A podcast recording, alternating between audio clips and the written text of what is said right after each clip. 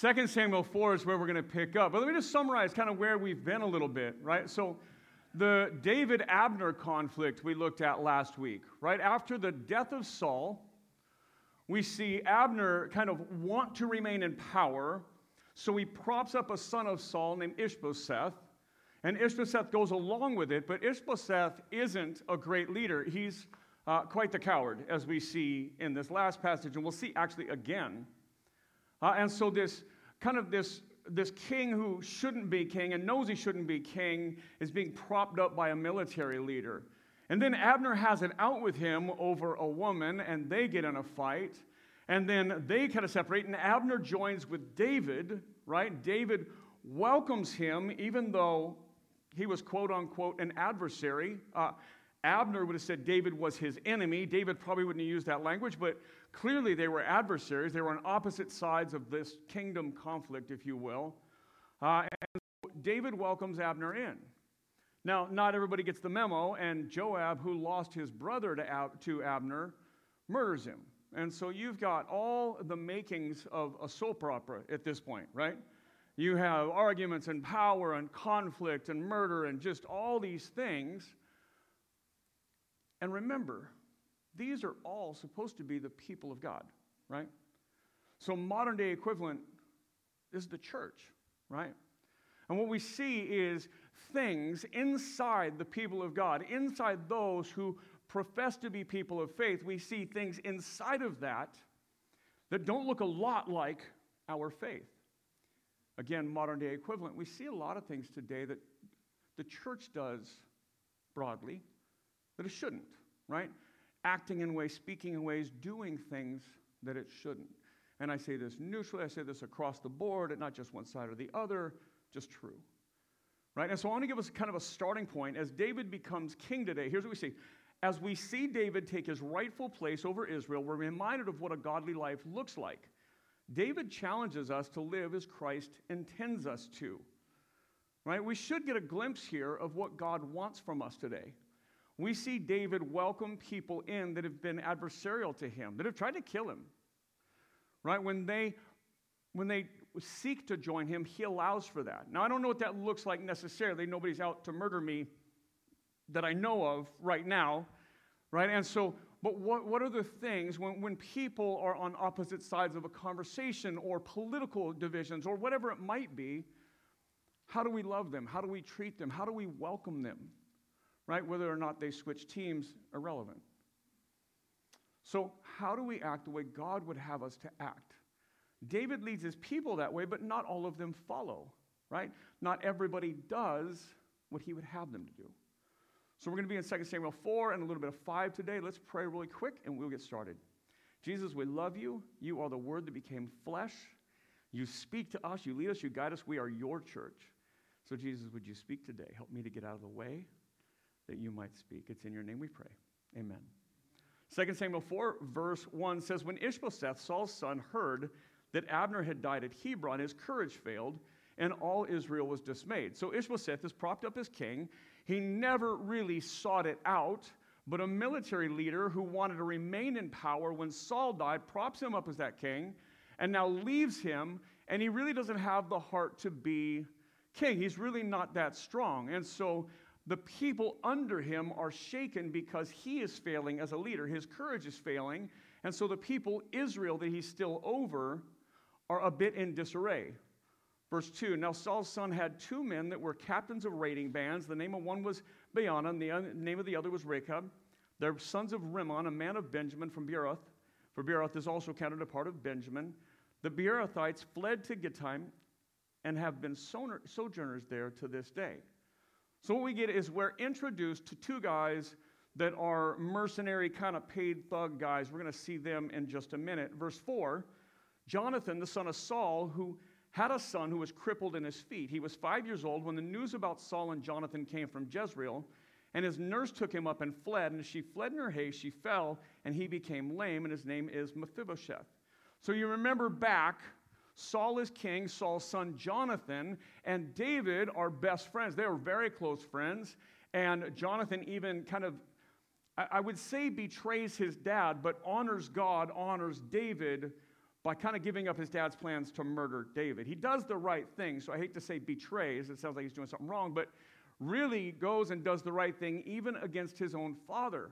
So Jonathan has a son, and when Saul and Jonathan die, the thing we covered two, three weeks ago, when they die in war and the news gets back to the woman caring for Mephibosheth, she runs when she hears the news, falls, and he becomes crippled. And so, this son, we're going to pick up in just a few chapters. He'll become a part of the story. Verse 5. Now, the sons of Rimmon the Beerothite, Rechab and Baanah, set out, and about the heat of the day, they came to the house of Ishbosheth, and he was taking his noonday rest, and he came into the midst of the house as if to get wheat, and they stabbed him in the stomach. And then Rechab and Baanah, his brother, escaped. So, here is the assassination of Ishbosheth. So, the king over Israel, Saul's son, the one the commander Abner made king, now these two guys that are kind of mercenary ish guys go in and murder him as he's just trying to get his nap. Verse 7 And when they came into the house, he lay on his bed in the bedroom, and they struck him and they put him to death and beheaded him. And they took his head and they went all the way to, through of the Arabah all night and brought the head of Ishbosheth to David at Hebron. And they said to the king, Here is the head of Ishbosheth, the son of Saul, your enemy, who sought your life. The Lord has avenged my Lord the king on this day on Saul and on his offspring. So instead of just killing him, they do that, they stab him, and then they dismember him, and then they travel through the Arabah, which is the desert, the wilderness. They go through that all night, uh, kind of putting out all this energy to go tell David, hey, we've avenged your enemy, the person that was opposed to you, we've killed him. Now, if this doesn't sound somewhat familiar, it should. We ran into this last week, right? And so people are trying to gain David's favor. And so, modern day setting, people are willing to do lots of things that are wrong, thinking that the ends justify the means. I want to gain the favor of somebody in power, so I'm going to do this. And, and, and today, oftentimes, people discount the way you get there, allow for wrong if you agree with them right? If you agree with them, then the way you speak to people you disagree with doesn't matter because, of course, you're right, right? And then flip the teams, and the same thing goes, right? And then it only doesn't, it, the, the way people act only matters when it's the other guys, right? So that's kind of what's going on. They murder somebody, dismember him, behead him, and take this head through the desert all night to show up, and then they kind of make it spiritual. They, okay, so God has avenged you, obviously, by us, right? Who did you a favor? Clearly, we're the good guys, right? Verse 9, but David answered Rechab and Baanah, his brother, the sons of Rimmon the Beerothite, As the Lord lives, who has redeemed my life out of every adversity, when one told me, Behold, Saul is dead, I thought he was bringing good news. I seized him and killed him at Ziklag, which was the reward I gave him for his news. How much more when wicked men have killed a righteous man in his own house on his bed, shall I not require his blood at your hand and destroy you from the earth? These guys just don't learn, right? And so when a messenger comes and lies and says, listen, because Saul and Jonathan get wounded in battle, Jonathan dies, Saul is there. He's still alive, but mortally wounded. He knows he's going to die. He doesn't want to die at the hands of an enemy. And so he asks his armor bearer to kill him, but his armor bearer can't do it. His armor bearer is like, I just, there's no way I can do this. And so Saul falls on his own sword, it says, and kills himself. He really doesn't want to die or be tortured at the hands of any enemy. So he, he takes his own life knowing he's going to die anyways. But somebody who sees this interaction then goes and says, Listen, I know what I'll do. I'll go to David and I'll tell him I killed him. I'll say I took him out. And his son Jonathan and I avenged you, David. And David kills them. Says, Who are you to raise a hand to the Lord's anointed? In other words, the king of Israel. Who are you, right? Modern day, like, who are you to take out the president? Like, who makes you think you should do this? Like, what gives you that idea that you should do this and that that's okay?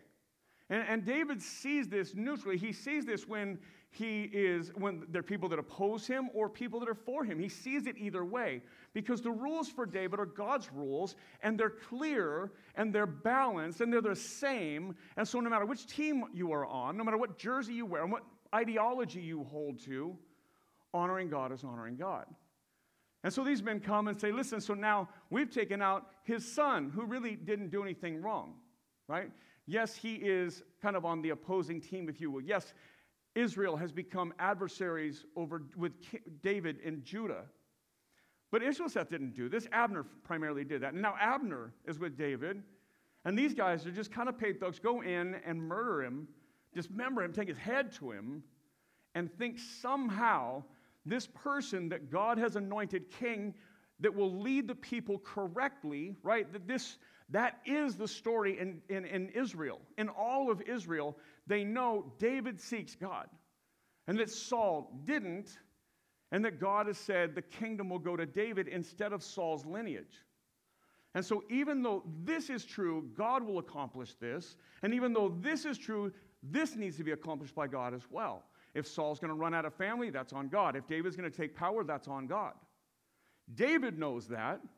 David waits patiently. He's king over one tribe right now out of 12 who have made him king, even though he's supposed to be king over everything, but he waits. So here's a, a, note for you gaining power through sin. Two brothers attempt to gain David's favor by murdering his quote unquote enemy while he sleeps. David immediately puts them to death, seeing this as sinful and corrupt. Doesn't matter which team you're on, for David, doing right is doing right. Honoring God is honoring God, right? Verse 12. And David commanded his young men, and they killed him and cut off their hands and feet and hanged them beside the pool at Hebron. But they took the head of Ishbosheth and buried it in the tomb of Abner at Hebron. So David kind of goes a little bit mob boss on them, right? He does the same thing to them that they did, making the point. Like, listen, you do this, you pay the penalty, right? But then he even takes the head of Ishbosheth, which just, this is creepy. Okay, let's just admit it. It's kind of weird, right? And then he buries the head of Ishbosheth to honor Ishbosheth, right? So it's odd. It's an odd culture for sure. But he wants to honor the person who was done wrong. He wants to penalize or, or punish the person who did, he wants to honor the person who didn't do wrong. He wants to penalize the person who did wrong, and he wants to make it clear listen, I don't care which team you play for, I don't care which political party you vote for. I don't care which tribe you're a part of right now. I don't care if I'm your king or not your king. Do the right thing. Like, honor God with what you do. The Ten Commandments still stand, right? That what God has called us to hasn't changed no matter where you live. Right? Same thing today. It doesn't matter what color you are, what political party you are, what, what, whatever you are. Like what God has called us to, God has called us to.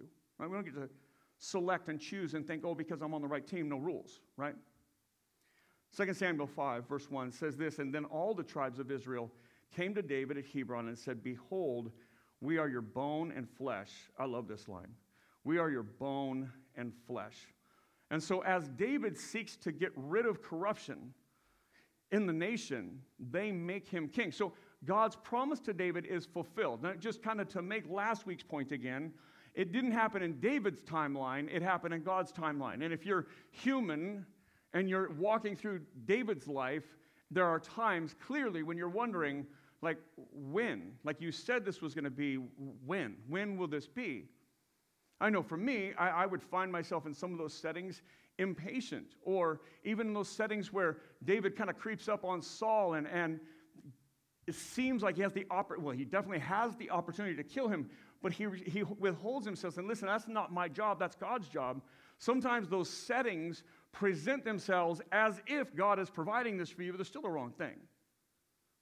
And so, as David tries to get rid of the corruption throughout Israel and honor God, he's ascended to the, to the throne of king. Now he's king.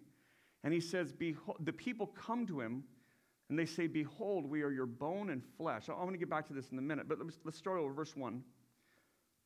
Then all the tribes of Israel came to David at Hebron and said, Behold, we are your bone and flesh. In times past, when Saul was king over us, it was you who led out and brought in Israel. And the Lord said to you, You shall be my shepherd of my people Israel. You shall be prince over Israel. So here's what you have you, you get this contrast, and the people know what God is doing. In the past, even when Saul was king, David, you were the one that led us out. You are the one that cared for us. You're the one that God anointed as king. Saul was king, and he didn't do what God called him to do, and so he lost that right. His family's not on the throne. You're a rightful king. But the contrast, Israel understands the contrast of the character of the two people. And again, if I could just back up Saul, David, Abner, Ishbosheth, all of them are supposed to be the people of God, right? Modern day church, right? Israel in the Old Testament is the parallel to God's people, the church today, right? The church fulfills national Israel. As the gospel goes global in the first century, it becomes that fulfillment of it. And so what we see here is these are supposed to be the people of God. These are supposed to live in such a way that they honor God. But within here, remember what we start out with. You see lying, you see cheating, you see, you know, fights over women, you see murder, you see all kinds of things inside the people of God. You just have to remember we're not exempt, right?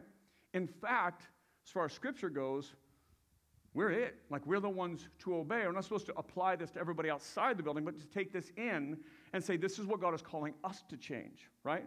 The world needs to know Jesus.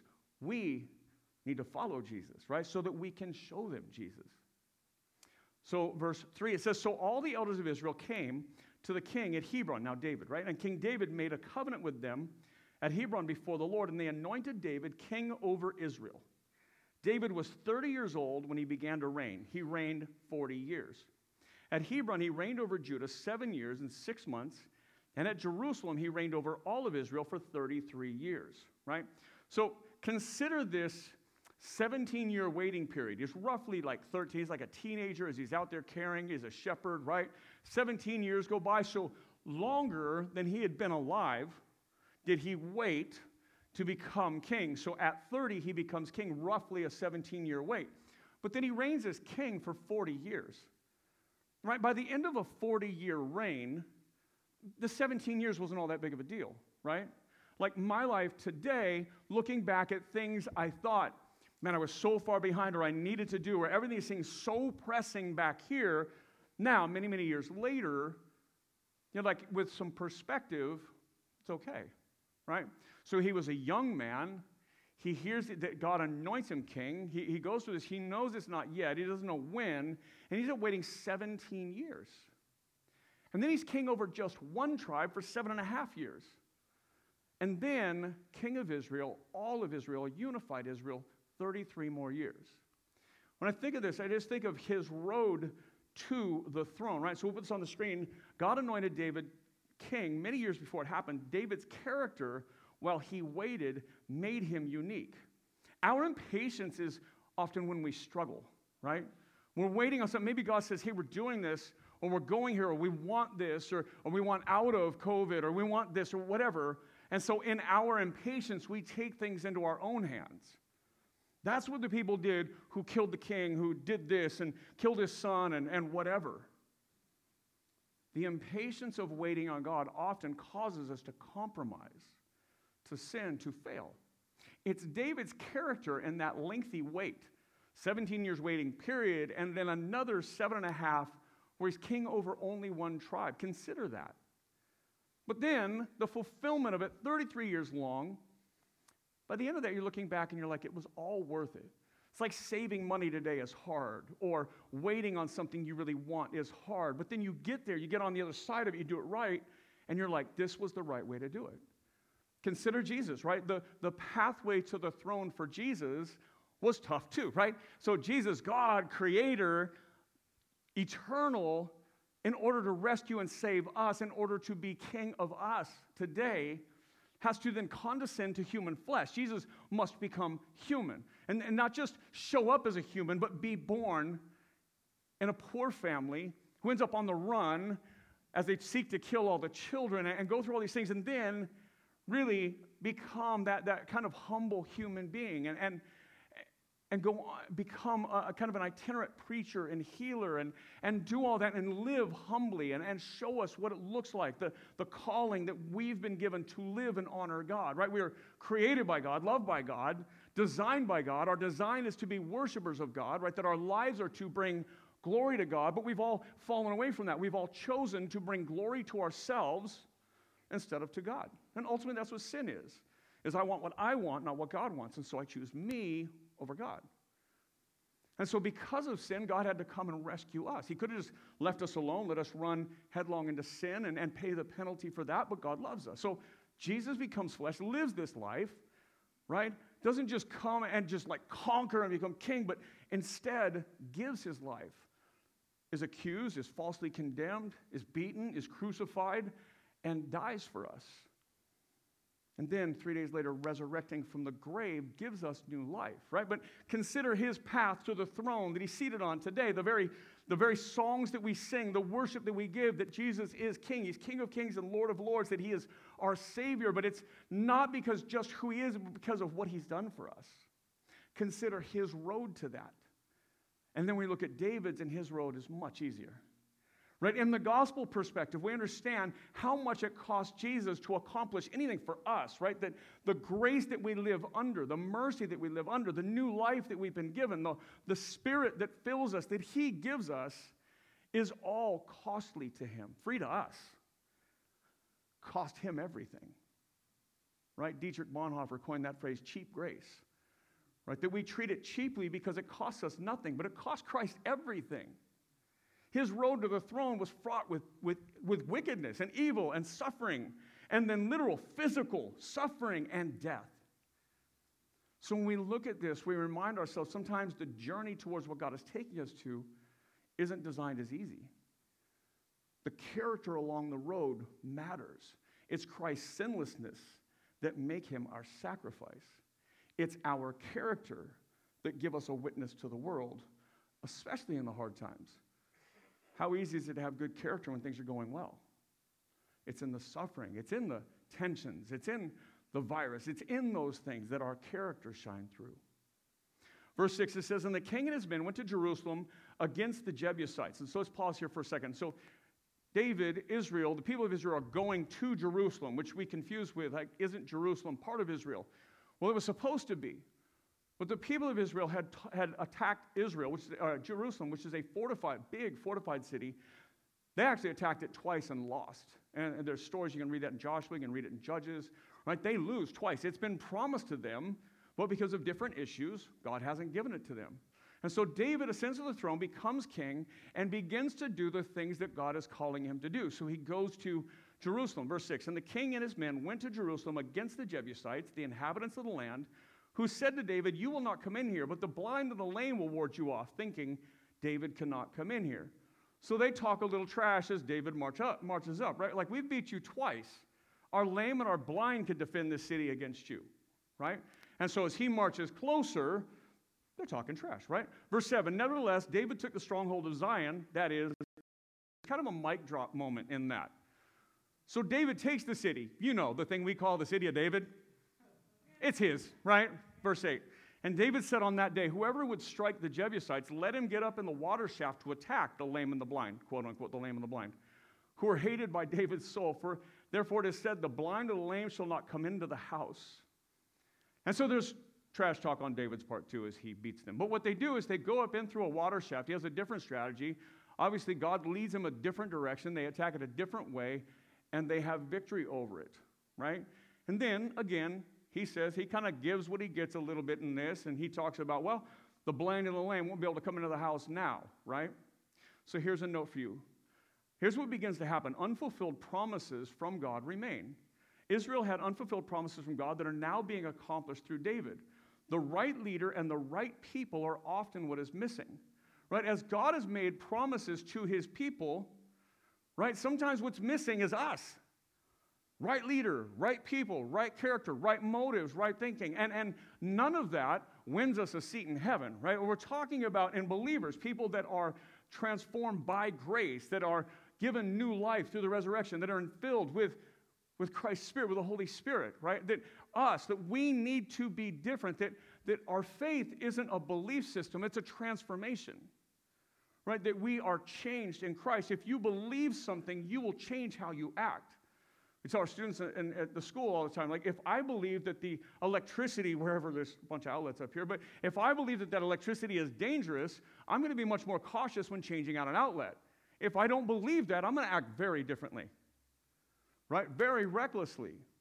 My belief changes how I live, it changes how I act. So we don't have behavior problems, we have belief problems. And if we believe something, it will change us. If we truly believe, not mentally accept there was a Jesus and that Easter is about him, but if we truly believe Jesus is alive, how can we go on living the same way? It will transform us. It will change how we live. The way God calls us to live, once we believe truly with all our being that that's true, we will begin to live to it. And that doesn't mean that we'll become perfect overnight. We will struggle with it. We'll struggle with that balance of wanting to do what I want versus wanting to do what God calls me to. But then each time we make that decision, we'll learn okay, you know what? God was right so far every time. And I was, by the way, that's a zero on my part. He's a 100, I'm a zero, right? You get that. My way's been wrong every time I've tried it, too, just for the record. He's right again. Okay. This really reinforces, okay, do it God's way. It's kind of like that weight, right? As David waits for the throne this lengthy time, it was right. God's way was right. And his character, we'll say his character, the modern day, his character in Christ shines through to all of Israel. They know it's God in David. Let the world know it's Jesus in us not us, right? Verse 9, and David lived in the stronghold and called it the city of David, and David built the city all around from Millo inward. And David became greater and greater, for the Lord, the God of hosts, was with him. So David and Israel grow. Just think all the way back. We taught through Exodus before this, right? We've been working our way through the whole Bible. Our community groups read through the first five books of the Bible, and we did Exodus on Sundays, right? Way back, Mount Sinai, Exodus 20, the covenant to Israel. I'm going to give you this land, and you're going to fill it, and you're going to push out all the people that are in it. And you, your job then is worship me, right? And so through, through a lot of ups and downs and highs and lows, Israel doesn't really do their part of it. And so they slowly, at times, gain ground, sometimes even lose ground. And then now, as they finally got the right leader, one who loves God, one who gives his life to God, who does the right thing even when it's hard, now they're beginning to get some of the right people, right? Not that they're not flawed, because they are. But now God is starting to fulfill what He's promised to them, right? Whatever God desires for generations, He will fulfill when we're in the right place, right? And I promise you, not beforehand, right? As people have always said, it's a little cliche, but He's never early, but He's never late, kind of thing, right? Like sometimes it's us, sometimes we're in the way. Verse 11, and Hiram, the king of Tyre, sent messengers. It's for you. No, I'm just kidding. You know, so, all right, I heard the phone. All right, and Hiram, king of Tyre, sent messengers to David and the cedar trees, also carpenters and masons who built David a house. And David knew that the Lord had established him king over Israel and that he exalted his kingdom for the sake of his people Israel. I want you to hear what David knows about himself. I'm just going to reread this. And Hiram, king of Tyre, sent messengers to David and cedar trees and also carpenters and masons who built David a house. And David knew that the Lord had established him king over Israel and that he exalted his kingdom for the sake of his people Israel. David is known all over the place, not just among Israel, but everywhere. And so others are honoring him, like, hey, something's going on here in Israel. David's the man, and he has a reputation. But here's what David knows he doesn't take all this in and get all big headed. He knows that God has exalted him for the sake of the people. He knows that he is to lead the people towards God. He understands his role in all of this. He understands that it's God's timing, not his own. He understands that you do the right thing even when you disagree with the person, right? That you treat them the same way, that you honor God in those. And it's not, you're not treating other people necessarily for their sake, because you love them, although you should, we should, they should, right? Sometimes let's admit we don't, or at least we don't like them, but we honor God in it, right? We treat them such a way because we honor God. David does this. He knows what his purpose is. He knows God has put him on the throne. He knows that his character matters among the world, not just in Israel, in the world. I know my character matters here, but it matters out there. Right? That, that I can't do what God called me to do unless my character matches that. And for sure, no one else wants to hear about Jesus if my life doesn't match. Right? Again, imperfect, flawed, but at least hopefully headed the right direction, right? David understands his place in all this. So I want to go back. I want to read, and we'll put it on the screen, this verse we said earlier. Then all the tribes of Israel came to David at Hebron and said, Behold, we are your bone and flesh. What a beautiful line. The people come to David, their king. We are your bone and flesh. We're your body, right? That's what Jesus calls the church. In fact, Romans 12 says this So we, though many, are one body in Christ and individually members of one another. This is Paul's most common imagery for the church, right? In 1 Corinthians, he writes chapters about this, right? How we are one body with many members, right? He's talking about a local church, not just a global church. We don't just belong to some kind of amorphous thing that we can't really put a handle on, but we belong to a local body, right? That we are members of one another. We need one another, right? Things are only good right now when my feet and my heart and my lungs agree with my eyeballs and my mouth so the message can come out, right? It all works together. That's you and I. When we talk about this, I need you, you need me, right? We're, we need each other. We're dependent upon one another. Churches throughout COVID who didn't understand this crashed. Literally, one in five churches closed. Lots of churches locally closed. Churches that figured out how can we be together even when we can't be together because we need one another.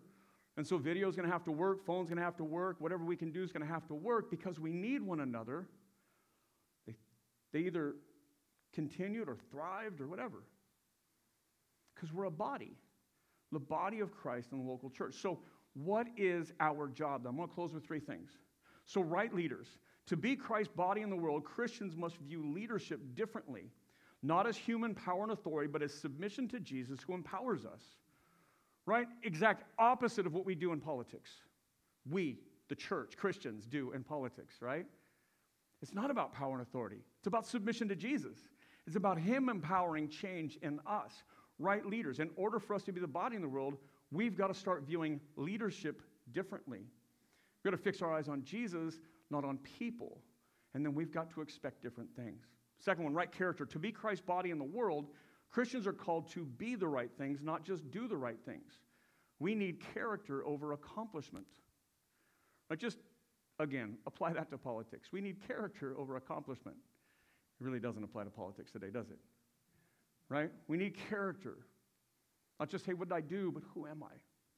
We need to be the right people, not just show up and do the right things. Maybe doing the right things is a good start. We need to become the right people. And then the right people. I'm sorry, that's right character. Right people. To be Christ's body in the world, Christians must be different than the world we live in. Christ's body looks like Christ, not like the rest of humanity. Like we're called to look like Jesus. The way David stood out, not only in Israel, but around there. The king of Tyre sends this to him. He knows his character. We need to be distinct from the world. We need to be different from the world. We need to live differently. The gospel becomes the thing that transforms us.